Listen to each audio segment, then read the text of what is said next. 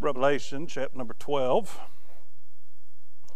We left off last week at the end of chapter number 11. You'll remember that the temple of God was opened in heaven. We saw that the four and twenty elders heard that the seventh trumpet had blown. They fell down before the throne of God. They worshiped, they exalted, they praised. And then we saw even the earth's response to hearing that God was coming back, that that seventh trumpet had been sounded. Well, chapter number 12 it says, There appeared a great wonder in heaven. What's a wonder?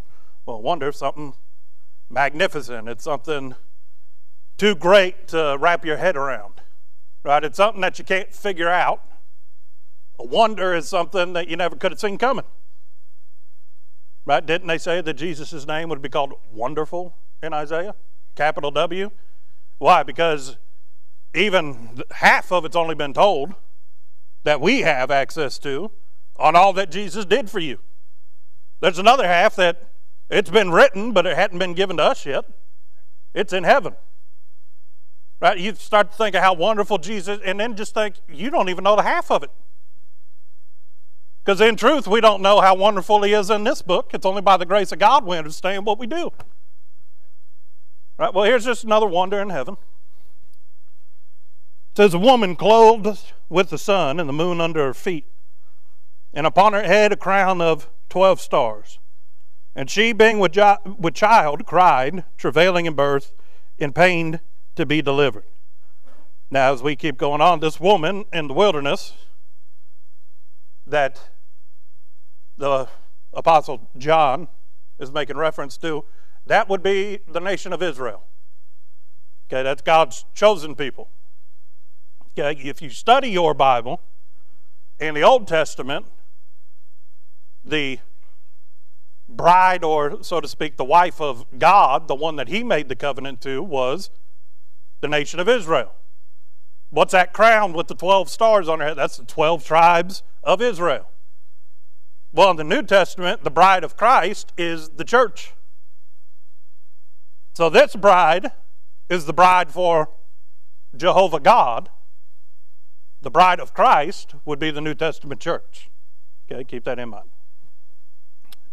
But it says that she, being with, with child, cried, travailing in birth, and pain to be delivered. Two things. One, she did deliver a child called Jesus.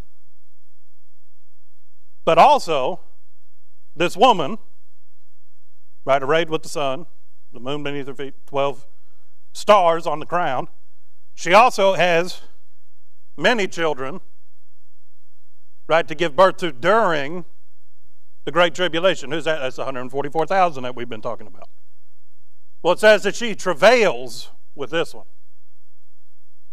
says that she's in she's struggling to deliver this one.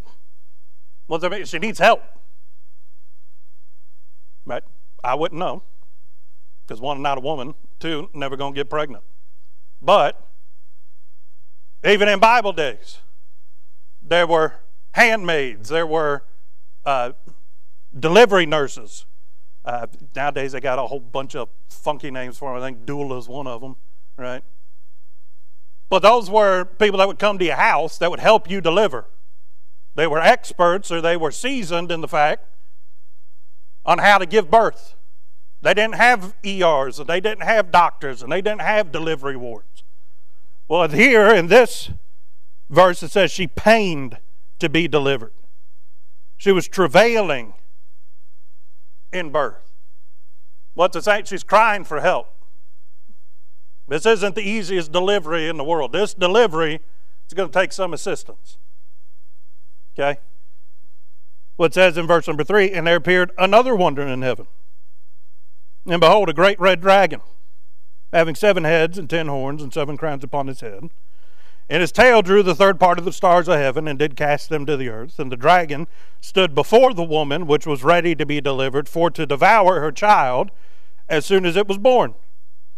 She brought forth a man child who was to rule all nations with a rod of iron, and her child was caught up unto God and to his throne. And the woman fled into the wilderness where she had the place prepared of God, that they should feed her there a thousand two hundred and three score days.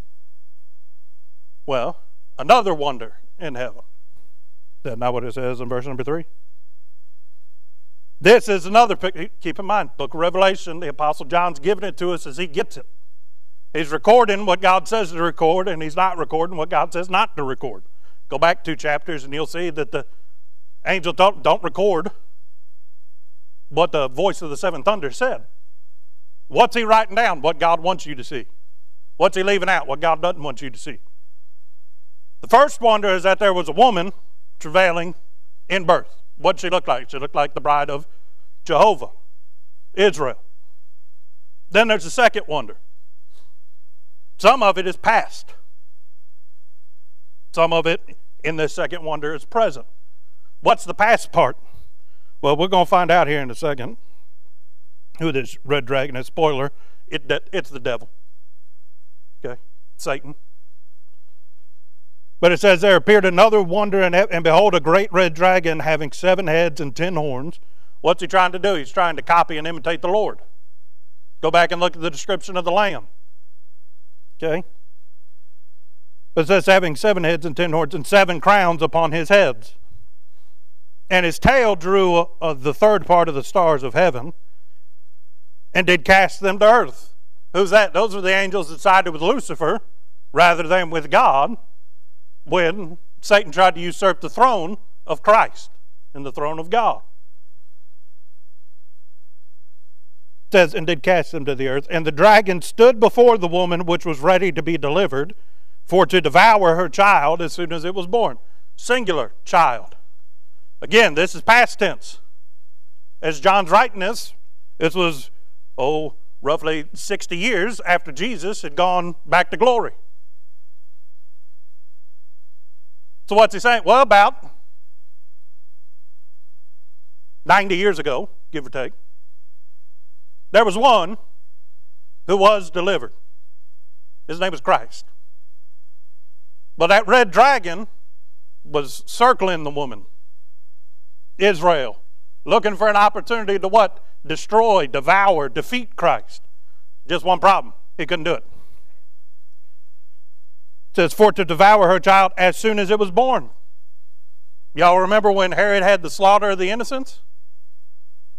You think that was any accident? No, he was trying to get him when he was defenseless and helpless as a babe. He wasn't ever defenseless or helpless. But Lucifer said, if I got a shot, it's going to have to be when he's a babe. He never had a shot to begin with. But it says in verse number five, and she brought forth a man child who was to rule all nations with a rod of iron. And her child was caught up unto God and to his throne. What happened? Devil couldn't do it. Jesus lived among men for some 30 years. Okay. Then, for about three and a half years, he and 11 disciples and another one that was of the devil turned the world upside down. Doing what? Just being Jesus seeking to save that which was lost, coming to restore what was fallen, right? Having compassion on others. But when he was finished, did the devil get him? Nope. He rose victorious over death and hell. He has the keys to both. devil doesn't even have the keys to his own house. But it says here that the child, which later was a man, caught up into heaven. And notice, it says, caught up unto God, capital G, and to his throne. Either way you read that, you know what that means? That child's got a throne in heaven. There's only one person got a throne in heaven. That's God. So without a doubt, chapter number or verse number five, talking about Jesus. And when he was delivered. Verse number six, and the woman fled into the wilderness. This is present tense. As he's seeing this in the span of the end times. The tribulation, the great tribulation, the time of Jacob's trouble, as the Old Testament would call it. Verse number six picks up during the tribulation. Okay, verse number five, past tense, talking about Jesus. Okay. Verse number four and verse number three, when that happened? I don't know when Lucifer rebelled against the Lord. Don't know when he tried to usurp, but it happened a long time ago. But verse number six gets us caught up to now. Ever since Christ was born on the earth, you know what the devil's been trying to do? You know what he's trying to do before that and since? Wipe God's people off the map. Many times the Lord allowed them to suffer judgment by captivity under another country or subjugation by another country. Sometimes God judged his own people. Right, go back and look at Moses when he led them out of Egypt. He said, Who's on the Lord's side? Those that weren't didn't make it any further. But regardless of what the name of the person that was trying to destroy him, nowadays it's called Palestine and Gaza and the Arab alliance that's trying to stir up against them. That's nothing new. You know who's directing all that? That red dragon. Because ever since, she's a reminder that God, she being Israel, is a reminder that God did something special. You think the Holocaust was just orchestrated by one man named Hitler? No. Long before the Holocaust happened, people hated the Jewish people. Long before World War I happened, where Germany got into all that debt, which is why Hitler was so angry all the time, he just blamed the Jewish people for being the ones that took advantage of the economic situation. Okay? Long before World War I, guess what? People have been trying to persecute the Jews and scatter them and drive them out, wipe them off the map. You know why that is? Because of verse number six. The devil chased her into what? Hiding. And for thousands of years, long before Jesus came, Israel didn't have a place that they could call their own. They didn't have a home. They had lost the promised land, which was just a, you know, what they have now, just a fraction on the map. But they lost what God had intended them to have. Why? Because of their disobedience. So when persecution comes, they have no stronghold. They have no place where they can wall up and say, ha ha, you can't get in. They have to go on the run. It says that the devil chases her into the wilderness where she hath a place prepared of God. You know where they're going to go to? They're going to go to the place that God wants them to be. And if they get there, guess what? Well, first off, before we get there, it was a place prepared of God that they should feed her there a thousand two hundred and three score days. Go back do the math. Three and a half years. For half of the tribulation period, this woman, the nation of Israel, is going to be on the run for three and a half years, have no place to call their own. Where are they going to be? They're going to be in the. They're going to be off the map, off the grid to a place where God's prepared, where He'll take care of them for all three and a half years. Well, it says in verse number seven, and there was a war in heaven. Now we're back to past tense. Okay? War in heaven. Michael and his angels fought against the dragon, and the dragon fought and his angels, and prevailed not, neither was there found any more place in heaven. Well, some people say, well, how come that's not the Battle of Armageddon. One, because it tells you where it took place at, in heaven. Battle of Armageddon is taking place on earth. Okay? In the valley of Megiddo. That's not in heaven. We're going back to past tense. I only find that this is the one account where God did any kind of fighting against the Lucifer, but he didn't do it himself. He just told his other angels, go get them. God didn't even have to lift a finger to defeat the devil. It says, and prevailed not, neither was their place found any more in heaven. What happened? They fought themselves into a corner. Lucifer and a third of the angels in heaven fought. They got the butts handed to them.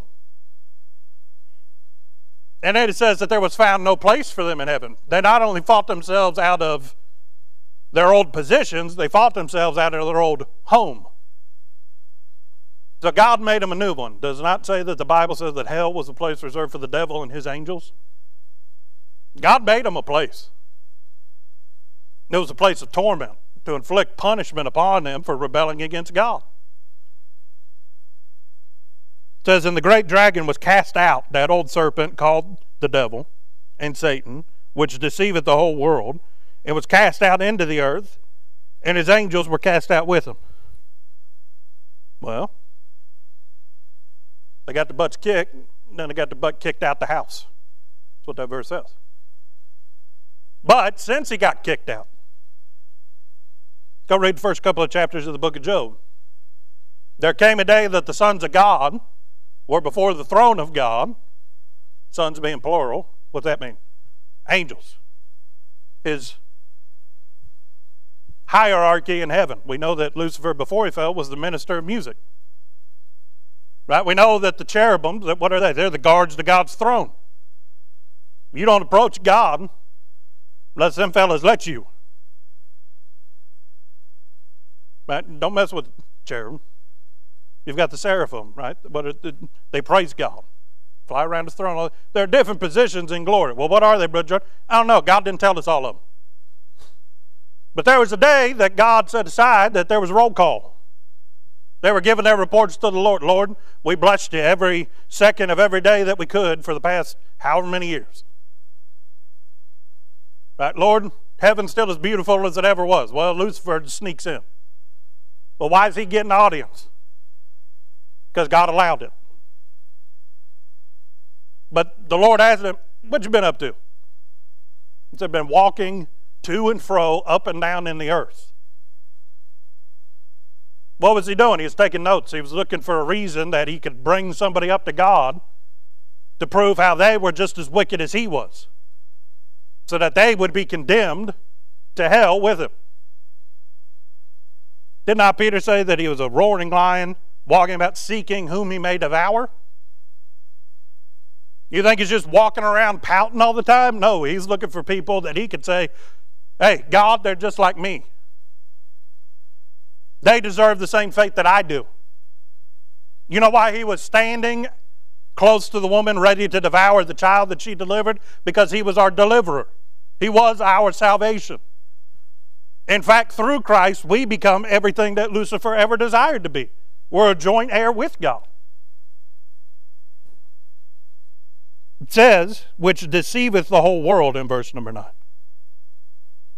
Now we're back to present tense. What's he been doing since Adam and Eve in the garden? Deceiving, lying, twisting the Word of God, manipulating the things of God to what? To blind the eyes of men spiritually, to give them false hope. You know where religion comes from? The pits of hell. All religion will do is keep you lost. Religion's what you can do. Religion is based around the acts that you can do for God. We can do nothing for God in and of ourselves. Religion, according to the Bible, makes somebody twofold a child of hell. Why? Because you give them false hope. And they have to be convinced by God that what they have is not real and what they need is Christ. Religion won't do anything for you, but faith will. Christ will. Religion was made up by man. Well, where'd they get the idea from? The devil. He's always been twisting, perverting, giving. The people that were building the Tower of Babel, where'd they get the idea that they could build a tower that would go to the very throne of God? Where'd that stupid idea come from? Well, from pride. But who do you think put the thought in their head? We're pretty good at building. I bet you we could build a tower that goes all the way to heaven. Dumb. But, where do you think all that started? Lucifer. The lie from the beginning is that man can become like God. That's what he told Eve in the garden. Oh, God knows if you eat that fruit that you'll become as gods, knowing the difference between good and evil. I think it'd have been a much better life to just know what good was and never know what evil was. And really, I can understand the idea that I walk with God every day. I love Him. I desire to be like Him. Why wouldn't I want to be a God like God? There's just one problem. They were already made in his image and perfect. That's as close to God as they's ever going to get. What are you saying, Brother Jordan? I'm saying that since the beginning, Satan's been deceiving people. And by this time, where all the world is turned against Israel, what's it? he's finally deceived the whole world at once. Everybody left on the face of the earth at this point in time, they've completely bought in hook, line, and sinker. They've all become the enemies of Israel, and they're united in one purpose. What's that? To find her out in the wilderness and to destroy her. Okay, verse number 10. And I heard a loud voice in heaven, or a loud voice saying in heaven, Now has come salvation and strength and the kingdom of our God and the power of his Christ. For the accuser of our brethren is cast down, which accused them before our God day and night. And they overcame him by the blood of the Lamb and by the word of their testimony, and they loved not their lives unto the death. Therefore rejoice, ye heavens, and ye that dwell in them. Woe to the inhabitants of earth and to the sea, for the devil is come down unto you, having great wrath, because he knoweth that he hath but a short time. And when the dragon saw that he was cast into the earth, he persecuted the woman which had brought forth the man child. And the woman, and to the woman were given two things, or two wings of a great eagle, that she might fly into the wilderness, into a place where she is nourished for a time and times and half a time from the face of the serpent. Well, verse number 10 says, Now has come salvation and strength. Who's he talking about? He's talking about for the 144,000. He's talking about for that woman in the wilderness. By this point, if you saved by the blood of the Lamb, where are you at? You're in heaven already when all this is happening. You've already been raptured out of here. You don't have to go through the great tribulation. But it says that those, regardless of when they overcame the devil. They all did it through the same thing. It says in verse number 11, they overcame him, talking about the devil, by the blood of the Lamb, by the word of their testimony, and they loved not their lives unto the, the death. First off, what did it take to finally pay for the sins of man? The blood of the Lamb. That was the payment for sin. It says, and by the word of their testimony. Doesn't Romans chapter number 10 tell us that with the heart man believeth unto righteousness, and with the mouth repentance is made unto salvation? Your testimony is the very fact that you stood up and identified with Christ. Nobody ever gets saved without asking God to save them. And I believe if anybody gets saved, they're going to talk different. Their life's going to look different after they got saved because God makes in them a new creature. If you're born into the family, you're going to start acting like the family. You're going to look like the family. You're going to have the attributes of the family. Why do you think I'm so ornery? I get it from my dad.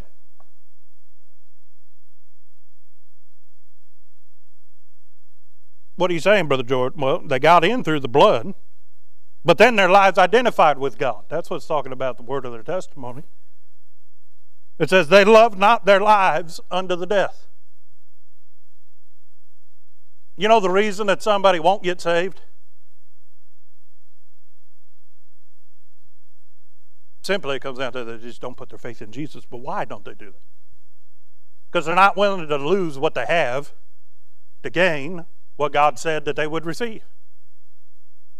Did not Jesus say that if any man wanted to follow him, wanted to hook up with him, that he'd have to lose his life to gain the life that Christ offered him?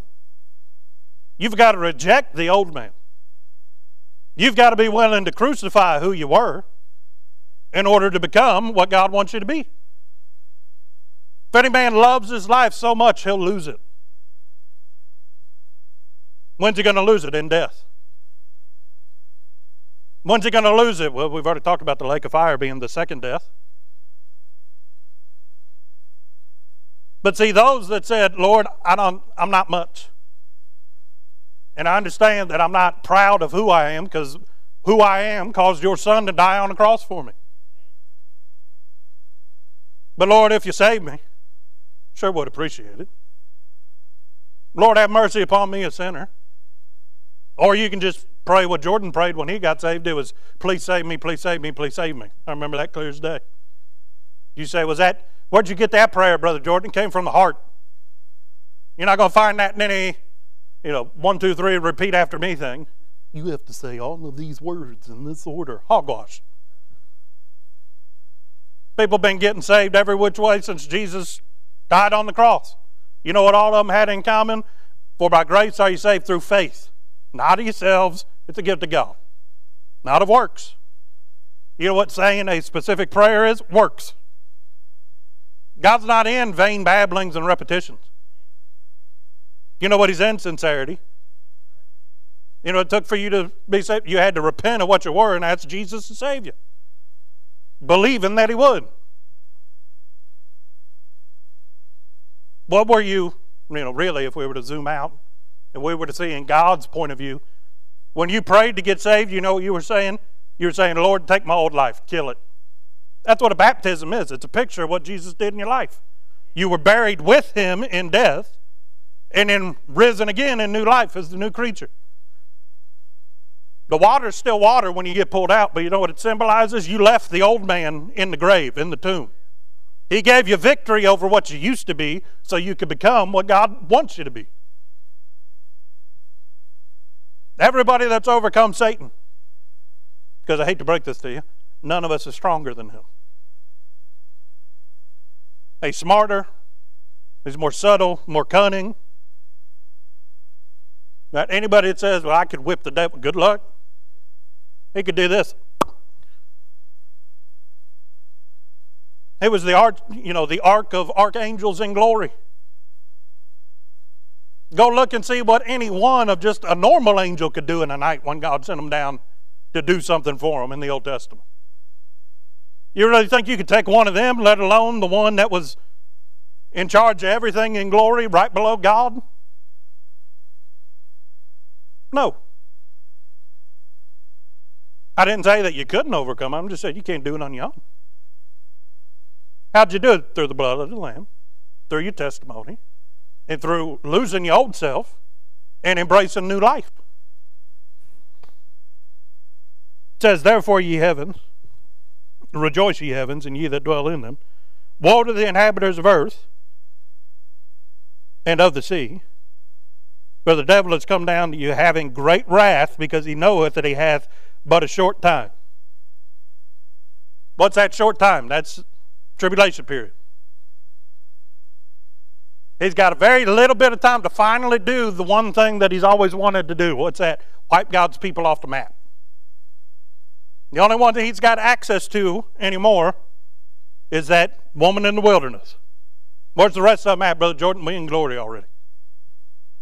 The Old Testament saints, New Testament saints. The only ones left are the 144,000 that, if we go back to the seals being open, had the seal of the Lord in their forehead. They were marked by an angel. What's he trying to do? He's trying to find them. He's going to tear this world upside down.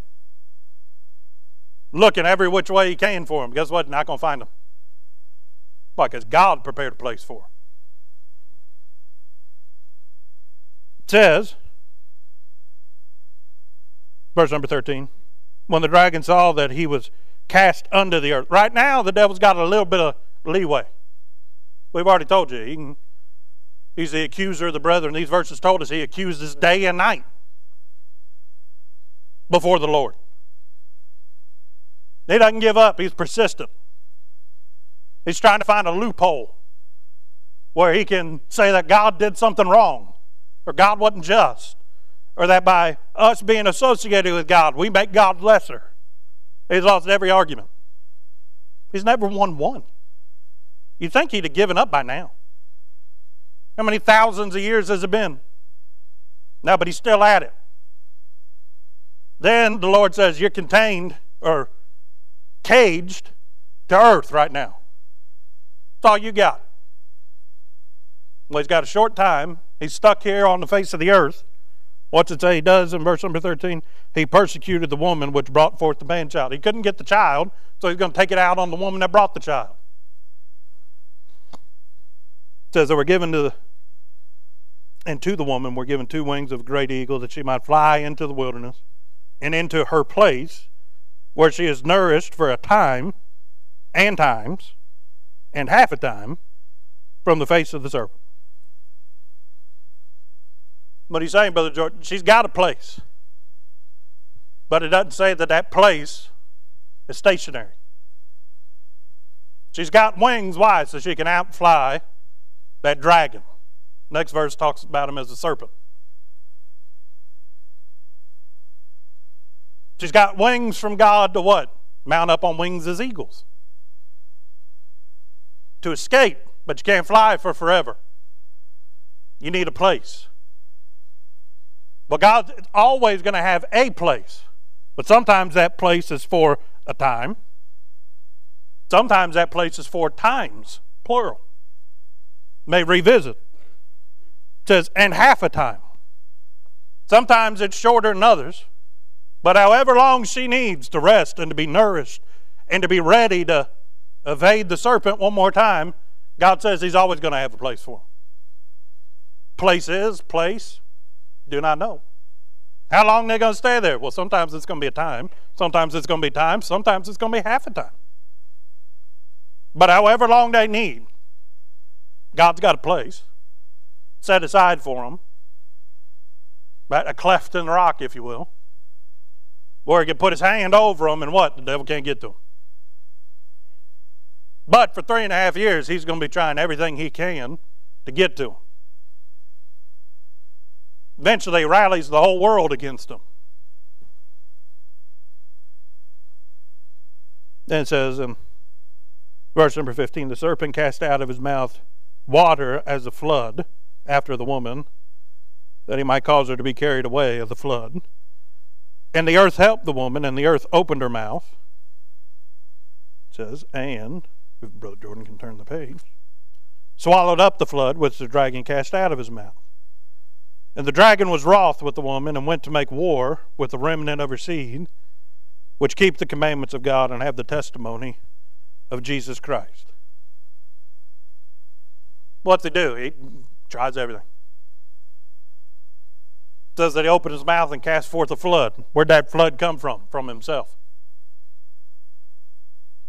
Y'all remember the seals and the trumpets that we've already talked about before this? All the things that the devil can dream up? The things he's been preparing in hell that God's allowed him to prepare for the time of Armageddon? That's just what he does in his free time. Here it says that he's wroth and he's angry. He's throwing every last trick he's got.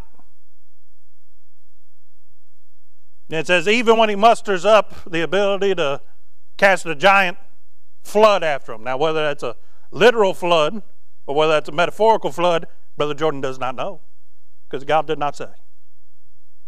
But I know that the earth helped the woman out. What's that mean? God used the earth to swallow up whatever was coming after him.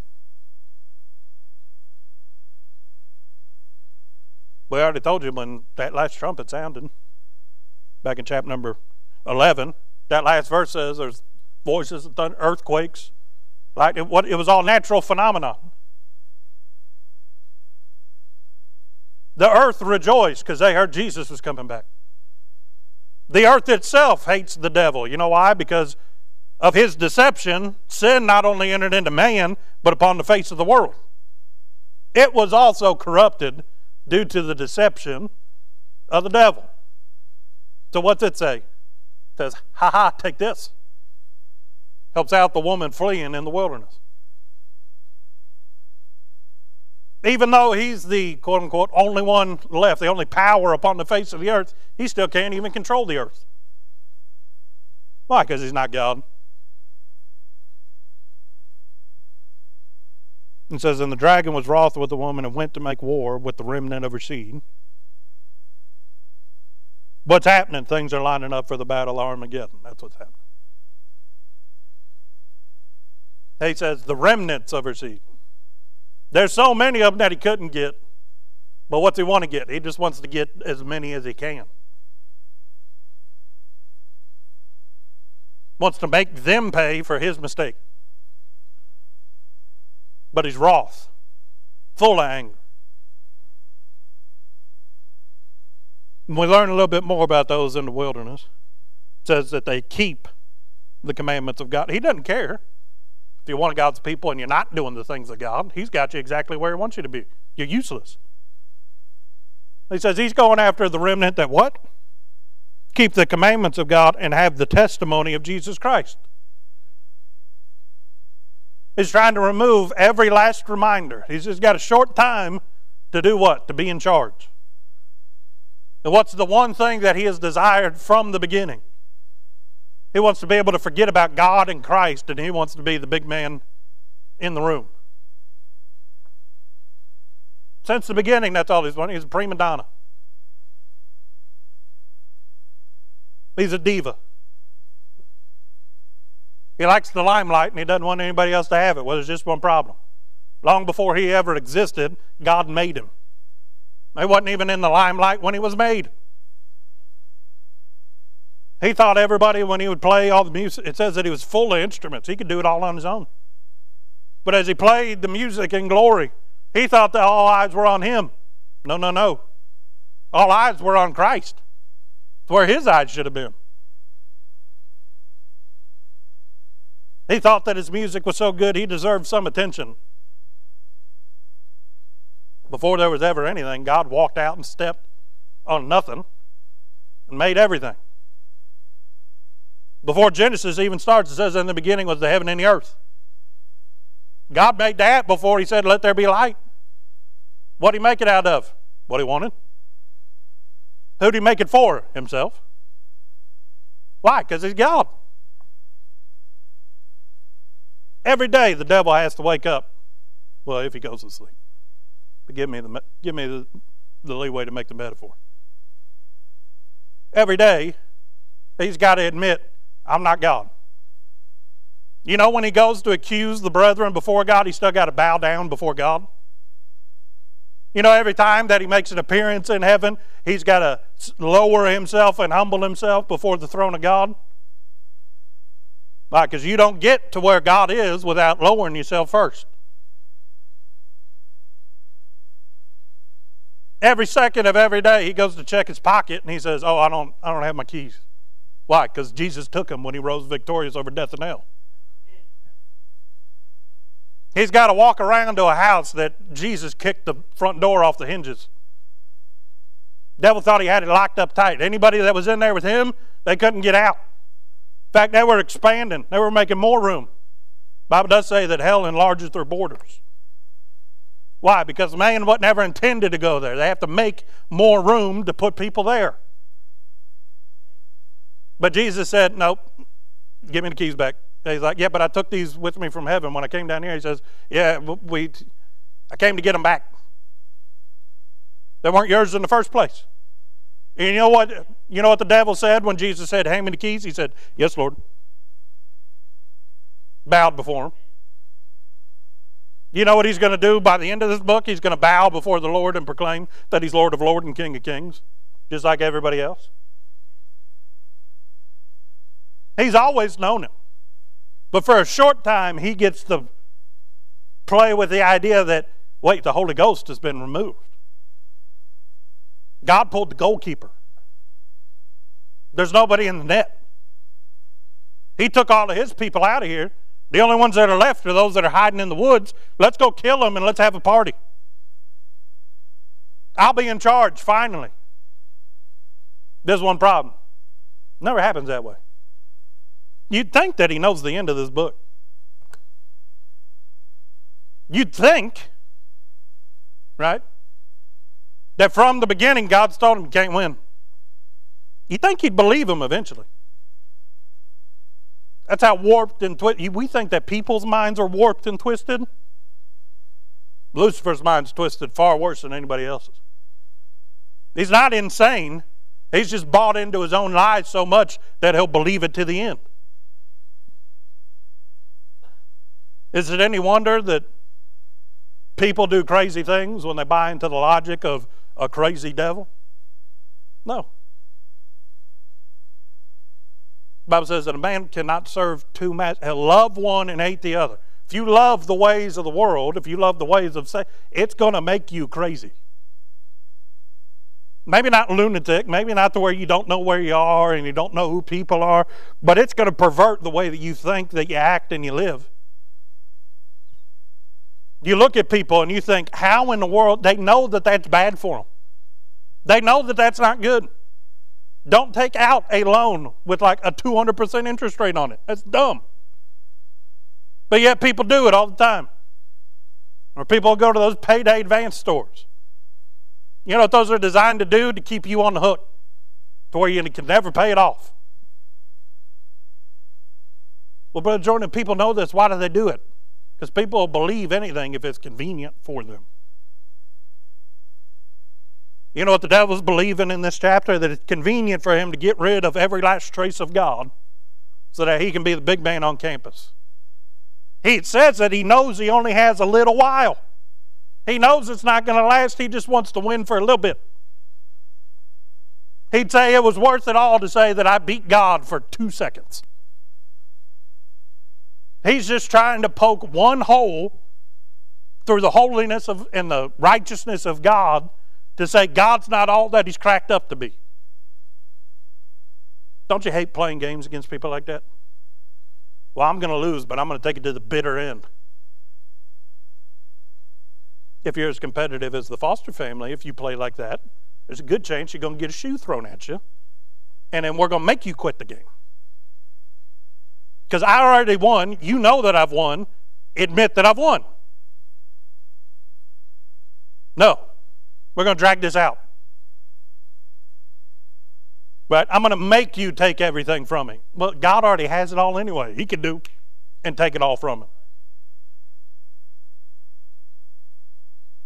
What he's saying, Brother Jordan, he's trying every last thing. He's taking every play out of his playbook to do what? Just to try and be God for half a second for a moment, knowing he's never going to do it, but that's his hope. It says to make war with the remnant of her. For so long, he's been accusing us. Why? Because God's had his hedged in. Can't touch us. God, they don't deserve to have the hedge around. To take Job's um, story, God, you've put a hedge too thick around him. I can't get to him. Well, what if I took the hedge away? Well, if I take everything that he owns, he won't love you the same. So there's a problem. Job still loved him the same. And he said, All right, fine. He loved you more than he loved us, but, but if you let me touch his body, God says you can have everything but his life. Guess what? Job still says, The Lord giveth, the Lord taketh away. Blessed be the name of the Lord. Came into the world naked, I'm going out naked. Can't take anything with me. God let me have it for a little bit. Hallelujah. But God's still God.